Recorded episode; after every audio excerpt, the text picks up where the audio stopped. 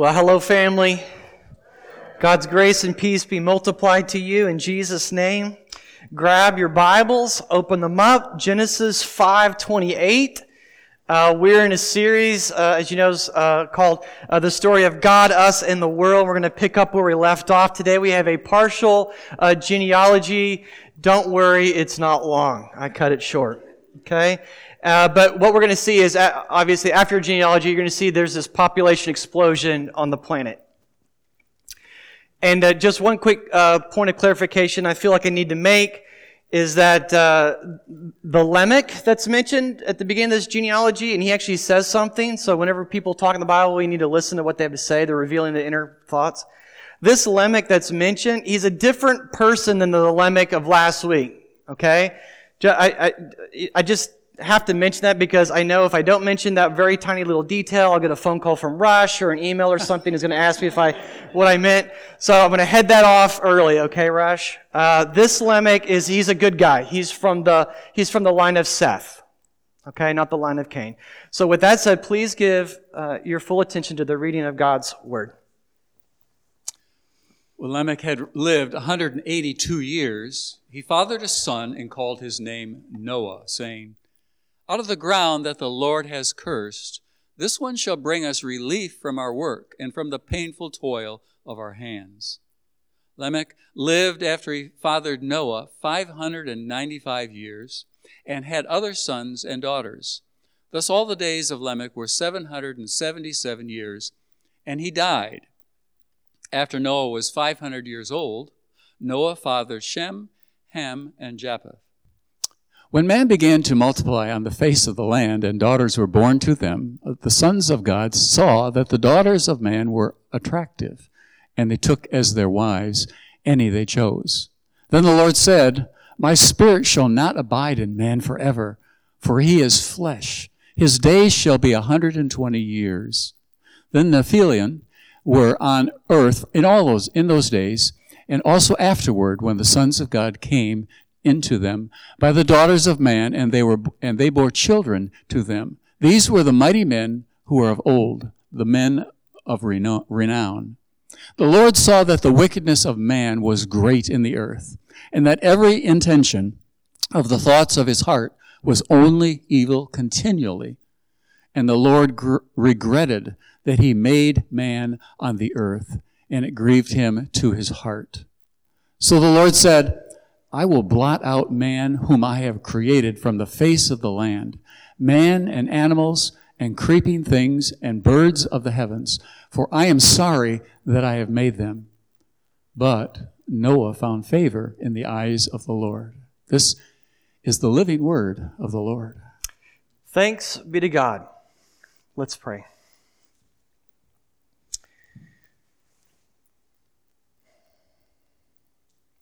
Most High and Holy Father, our Lord, Creator and Sustainer of all things, we, we love you. We thank you for who you are. Um, Lord, everything that you've said has turned out to be true. And you've said that all humans are like grass.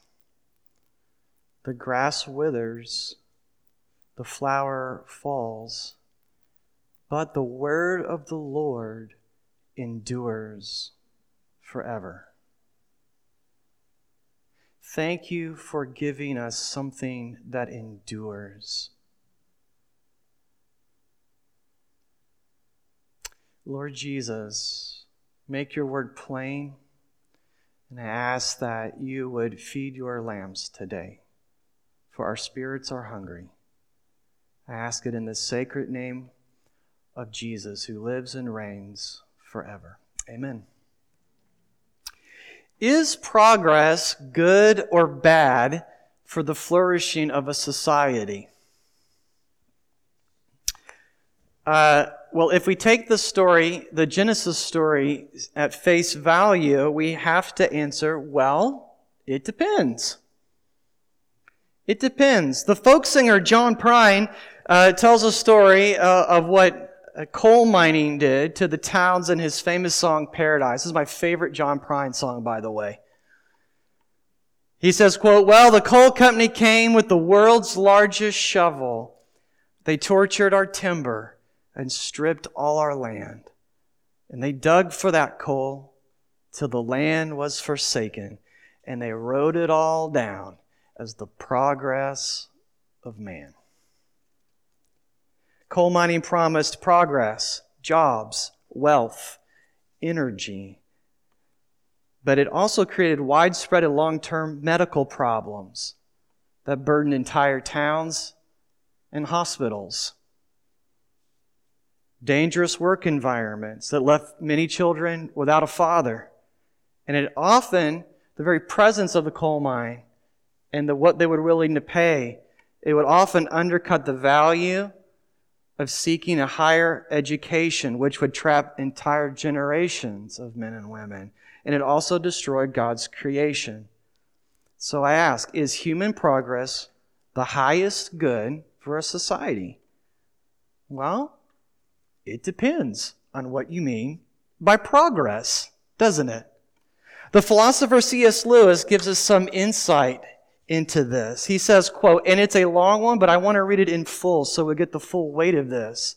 We really need to think today before we get into this story. He says, quote, we all want progress, but progress means getting nearer to the place you want to be. And if you've taken the wrong turning, then to go forward does not get you any nearer. If you're on the wrong road, progress means doing an about turn and walking back to the right road. And in that case, the man who turns back the soonest is the most progressive man. We've all seen this when doing arithmetic. I, when I've started out a sum the wrong way, the sooner that I admit it and go back and start over again, the faster I shall get on. There is nothing progressive about being pig-headed and refusing to admit a mistake. Lost my place here. Uh, and I think if you look at the present state of the world, it is pretty plain that humanity has been making some big mistakes. We are on the wrong road. And if that is so, we must go back. Going back is the quickest way on. Close quote. You see, as humans have progressed throughout the whole world, sin has also progressed deeply and it has progressed widely. And this is the big idea of the message today. In order for us to truly progress as a race, a human race, Genesis calls us to get off the road of destruction. That's what we're going to talk about today. And there's two reasons for this. And then hang in there, there's some good news. Okay? The first reason is this sin spreads widely through whole communities. Okay? The Bible tells us that sin spreads widely through entire communities. Here it is right in the text, verse 2 and 3. The sons of God, and we're going to get to unpack what that phrase means as well as Nephilim. The sons of God saw that the daughters of man were attractive, and they took as their wives any that they chose. Then the Lord said, My spirit shall not abide in man forever, for he is flesh. His days shall be 120 years. And so, uh, good news, we've come to the most difficult part of Genesis to interpret. Aren't you excited? We made it. Uh, the, and, the, and the, the, the impulse is uh, for us, it would be very tempting for us to spend most of our time to try to figure out who these groups are. Right? Uh, who are these figures? Uh, who are these sons of gods and the daughters of man and the Nephilim, right? That'd be our big temptation today. But I think that that would be an exercise in missing the point. Because the Bible doesn't tell us. The author assumes the readers already know who these people are because he doesn't bother to explain it. All right? Uh, but just to satisfy some of you really curious people without burning a lot of time, there's three main views to this. I'm not going to go through them all, but just hit them real quick. Each one has a strength and each one has weaknesses. Okay? One view in this is that the Nephilim are supernatural beings. They're angels. And these angels are fallen angels and they come down and they marry human women. Okay? And they have offspring.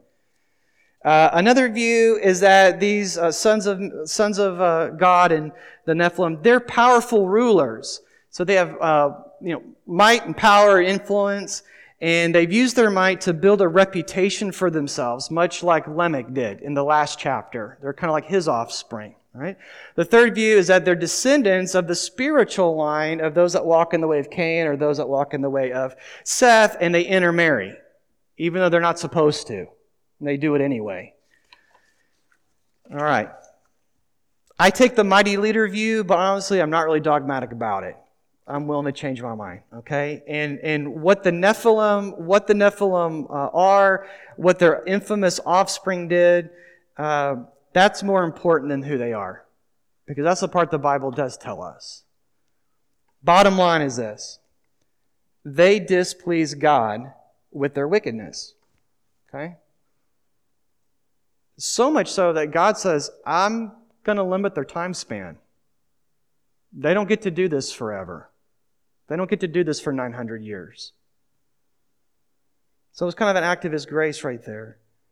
What did they do? They saw attractive women and they took any that they wanted into their homes to be their wives, right? And there's no reason to think that their view of marriage was somehow the same as God's view of, view of marriage in Genesis 1 and 2. And um, while the word, word for rape is not used uh, in the text, the language does strongly suggest uh, coercion, uh, or that these marriages at least were like unilateral. They took whatever they took the ones they wanted, and it doesn't mean they limited them to one. And so, what we have here, the Bible is telling us, uh, these are groups of strong men, and they are building harems instead of building true families. We're a long way from the first family, aren't we? Okay? And they are multiplying on the earth. They're going all over the planet. That's really important for us to keep in mind. They're not just staying in one place. Okay? As their offspring grow, and you saw this in the text as we read to the end, they, their offspring end up building reputations for themselves of being powerful and violent men like father, like son, right? That's what's modeled. That's what they're going to do. They get this reputation. They're men of great renown. That could be infamous, not necessarily that they were great people. Just means everybody knew who they were and where they came from, what they did. Remember now, Genesis begins with individuals who sin against God, right? Which leads to a whole family that sins against God. And now, for the first time, we have entire groups of people who are living together, building cities, and they are working together to sin against God, much like the Tower of Babel that we're going to see in chapter 11. This is like a precursor to that. So here's the point, so you don't get lost. I don't want you to miss the point. Sin doesn't stay contained to the individual. And it is foolish to think otherwise. Let me say that again. Sin does not stay contained to the individual, and it's foolish to think otherwise. You're kidding yourself. You're literally kidding yourself if you think otherwise. In other words, there is no such thing, Crossway, there is no such thing as a so called private life and public life. There is only the life you live. Eventually and inevitably, our private life will spill over. It will come out and have an impact on society. It will become public and have an impact on the general public. That's what the scriptures are telling us here. Much like dumping oil into the ocean pollutes all the, eventually, inevitably, it pollutes the water and it spreads suffering to all the birds and the fish and the plants who live in that particular ecosystem. So also sin spreads pollution through entire organizations, institutions, neighborhoods, and communities. And when you have enough individuals who sin against God living together per capita, they will build sin into the laws. They will build sin into the customs, into marriage, We just saw that in the text, did we not? Into the schools, into the businesses, into the organizations of whole communities. Genesis teaches us that this is not just some a few random individuals who happen to sin against God. Entire groups can and they do rebel against God together. They stand and together. That's what a system is. They stand together to make a concerted effort. Because the pollution of sin cannot be contained inside an individual. Sin spreads widely. Full stop. Full stop. And we need a category to understand that. Okay? The League of the South was formed in 1994. Not 1894. Listen to that date. 1994. To accomplish what the Civil War did not secession of the southern states into their own independent nation. The League of the South is an explicitly racist, white nationalist organization that distrusts all government, particularly the federal government, and believes that it is their divine calling to restore the South to its conservative, moral, Christian values, which are under attack. And by the way, I took all of that off their official website. They don't hide that. They're proud of all that. They want you to know that. They regularly invoke the name Yahweh, God, Christ, and even quote Bible verses in their statements about building a quote, pure Confederate republic of only Anglo Celtic lineage. And that's off their front page of their website, by the way. Their view of marriage and their view of society is strictly patriarchal, calling men back to a reputation of being mighty and holding power so that their women are protected. Now, does any of that sound like the offspring of the Nephilim to you? Gosh, I wish the Bible was so relevant to 2021. Listen, here's the takeaway. Ready? Sin pollutes entire groups and communities, even so called Christian communities. Today, your sin, my sin, does not stay personal. It does not stay private. It does not stay contained in the individual. Sin does not stay within my property line. It does not stay within my, the, the, the confines of my own personal closed doors. You, you read, my, read me? Doesn't stay there. It will break out like a contagion. Sin pollutes my neighborhood, church, school, institution, and wherever people that are like minded band together. Because it's already in there, right? Second reason we need to get off the road of destruction is this sin spreads deeply in its vileness.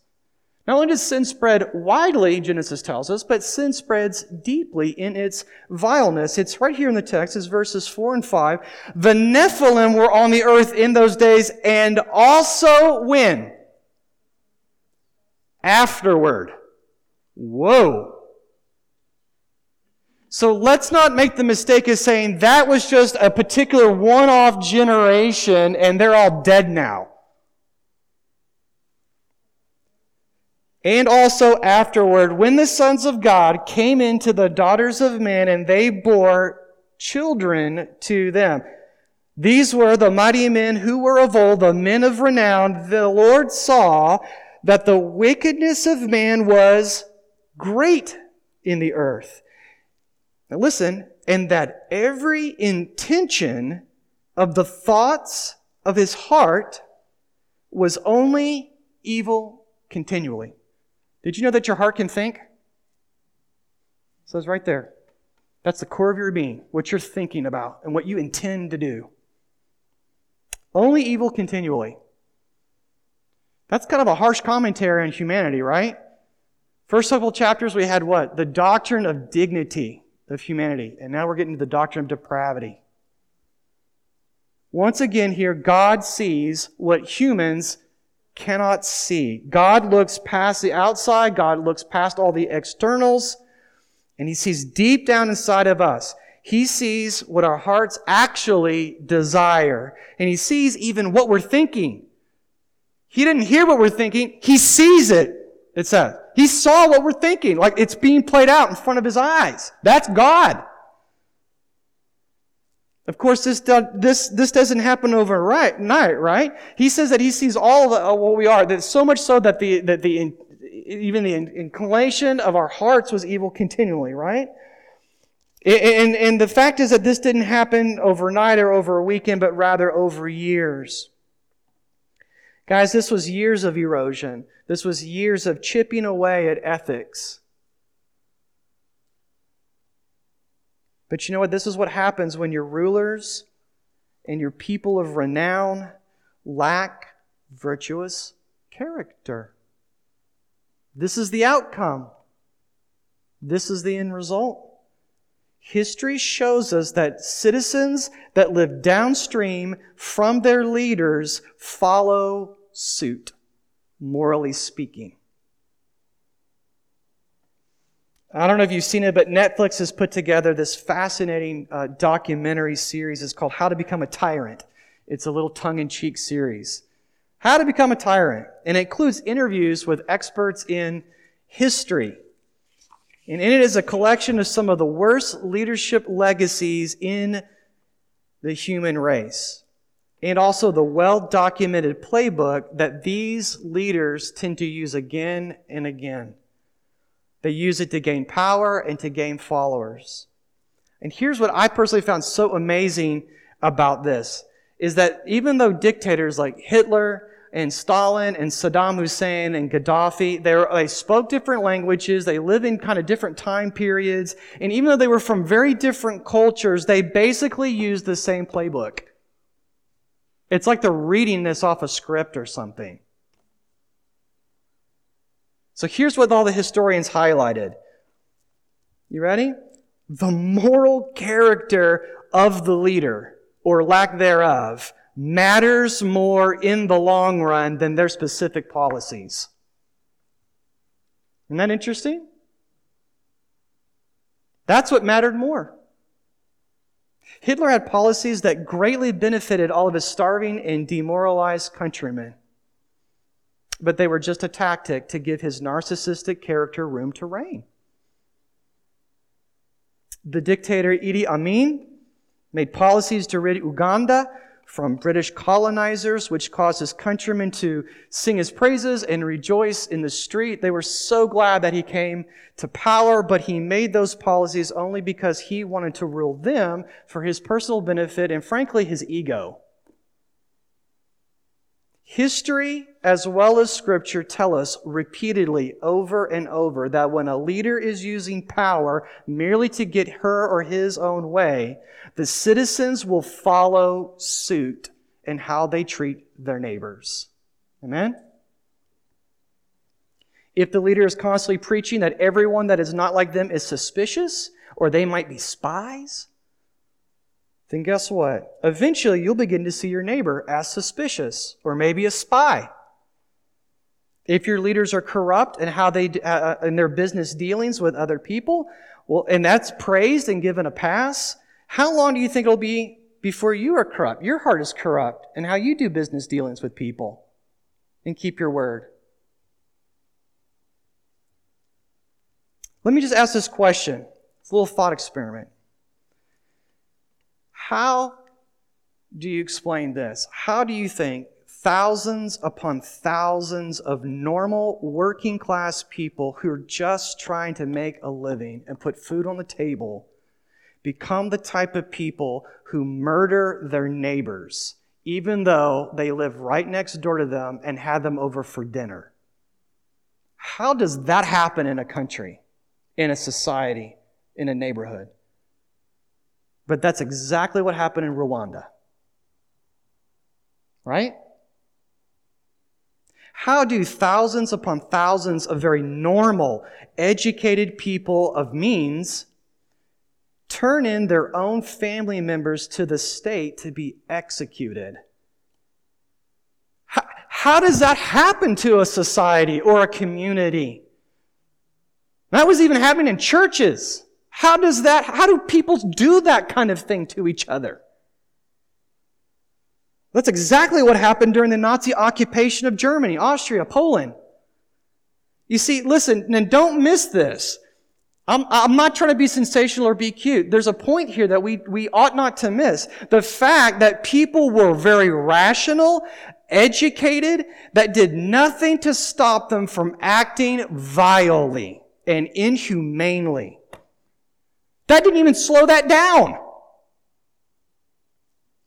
The fact that they had a job, that they had money, that they had a good moral uh, Christian upbringing, that they came from well-adjusted family, that did nothing to prevent them from participating in heinous acts. See, we, see, if we're honest, we read this story, we kind of cruise over it, and we look at the people in Genesis 6 and go, eh, we just kind of dismiss that as like a myth. That's like some pre, you know, premortal myth. And then we look at the people in Rwanda, and we look at the people in Nazi Germany or Uganda. We comfort ourselves by saying, yes, but I could never do those things.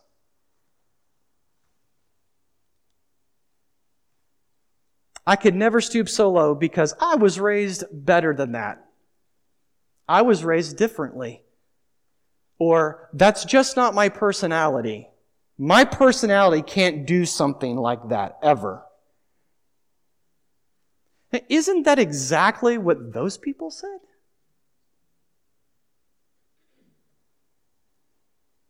Brothers and sisters, God wants us to see how deeply the pollution of sin goes. Okay?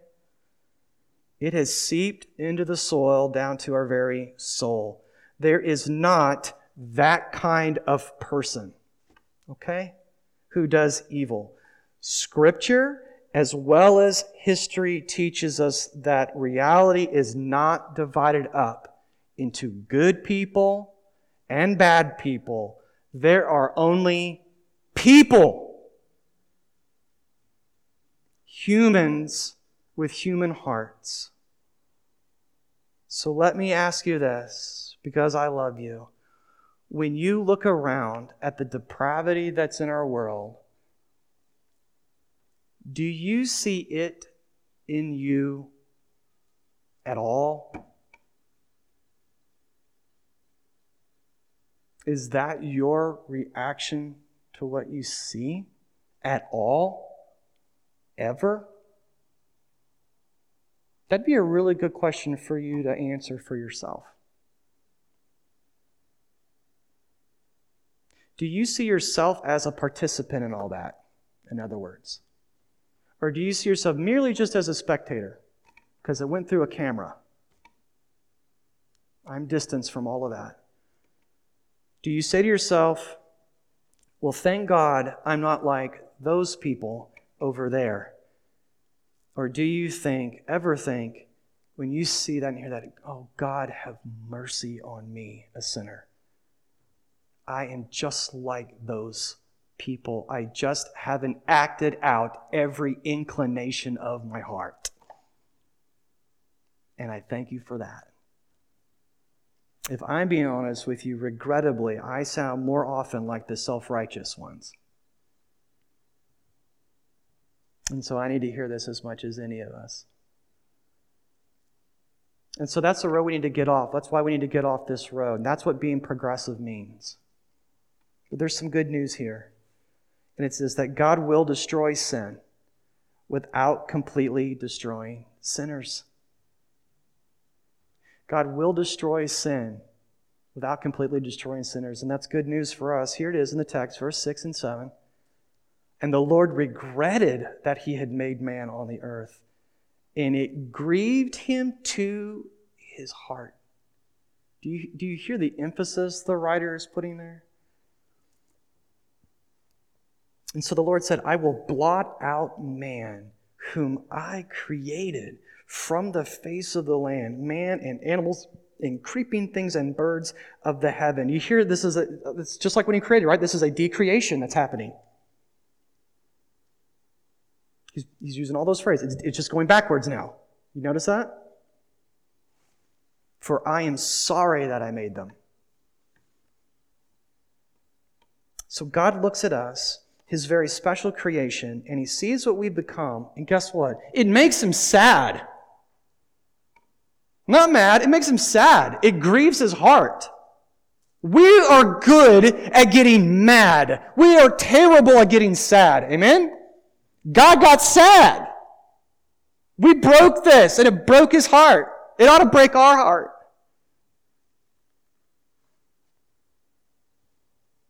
Chapter 1, God sees what He created and He calls it good, right? He speaks a benediction over what He made. It's good and He blesses it, right? And here we see God sees also. God sees His creation, what it has done, and it makes Him deeply sorrowful. It is reversing. Things are being reversed. We've come to the point of the story where the wickedness is now unbridled. It's, it's, it's right on websites.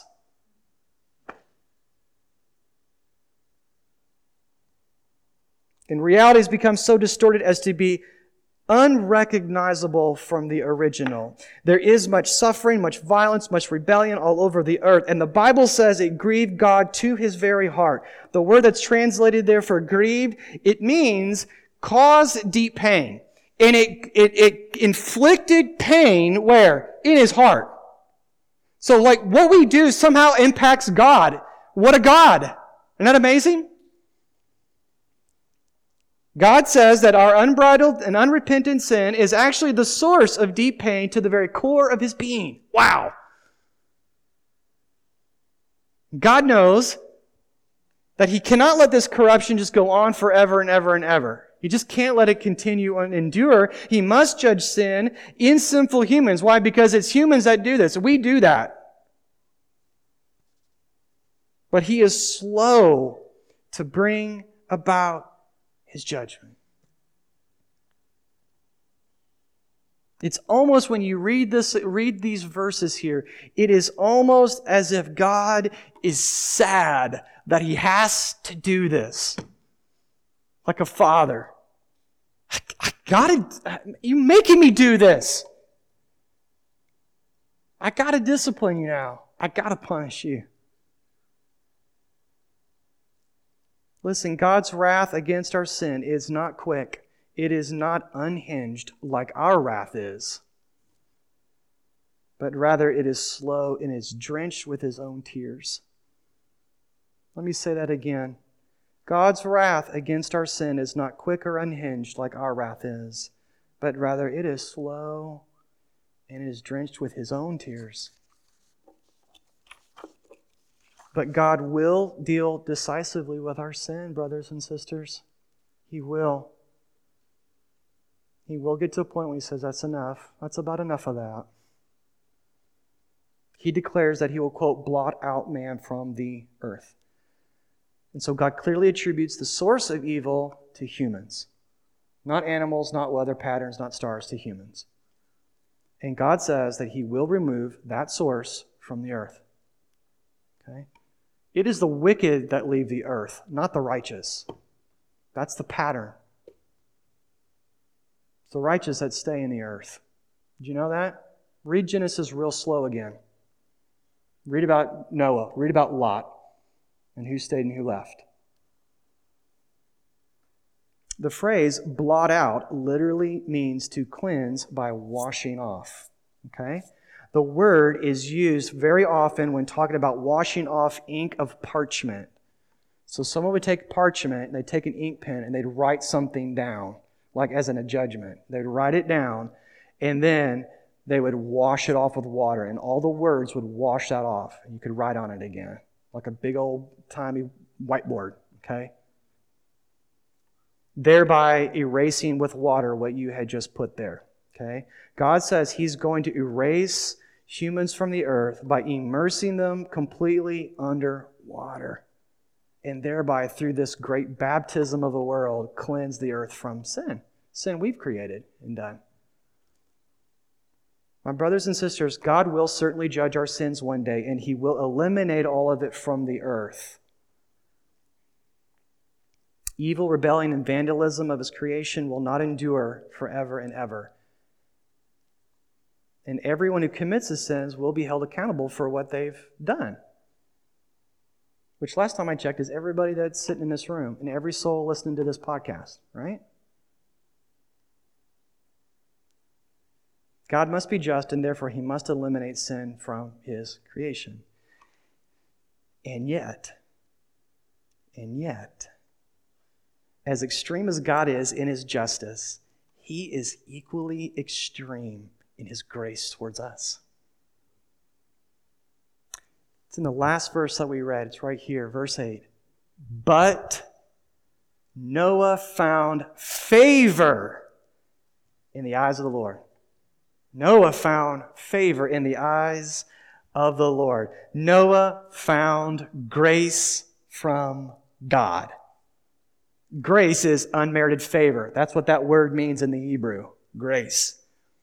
Every person on the planet was corrupt to the very core of its heart, our heart, and spreading that and banding together to do more of this stuff against God, right? And that would include Noah. I mean, he's part of everyone, right? That include Noah. And yet God chose to save Noah and not only Noah, but his family. I mean, you remember what his dad said about Noah? This one shall bring us relief from our pain. Remember he said that? That was his dad's hope that somehow through Noah, people would be rescued from their sin. Now, here's the question that I have is how can Noah be rescued from being plunged under the waters of God's judgment when he was just as sinful as himself? I mean, how is it that his sins were passed over even though he was no more deserving of grace than anyone else? And here it is, because there was a true and better Noah coming after him. And his name is Jesus. Jesus is the one that Noah points us towards. It's right here in 1 Peter 3, 20 and 21. The apostle says, Peter says, they formerly did not obey when God's patience waited in the days of Noah. While the ark was being prepared, in which a few, that is, eight persons, were brought safely through water baptism, which corresponds to this. Now saves you, not as a removal of dirt from the body, but as an appeal to God for a good conscience through the resurrection of Jesus Christ. So I'm coming back to my question. How can Noah or you or I be spared the judgment that we all deserve? Because if everybody wants justice and everybody wants judgment, there's a problem. You're going to get it too.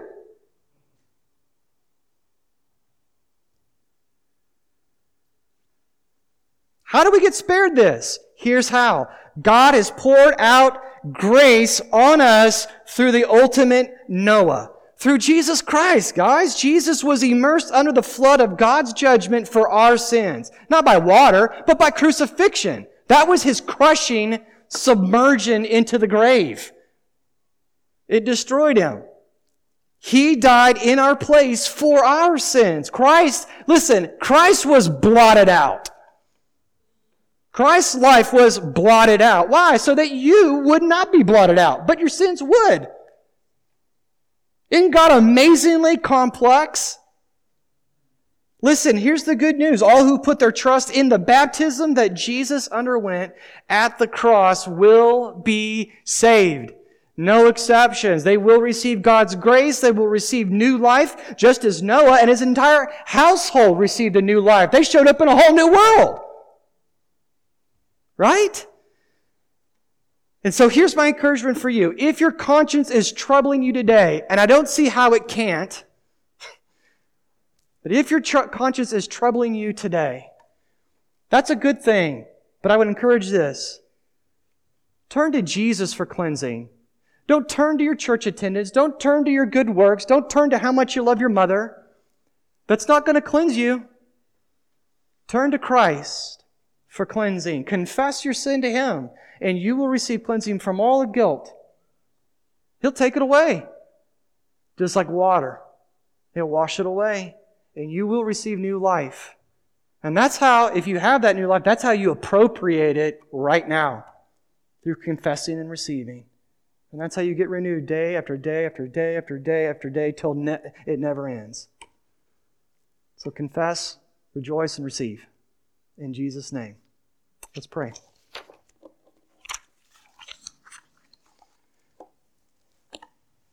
Oh, Jesus, we love you. We thank you. What a Savior. You are so good. Help us not forget all your benefits.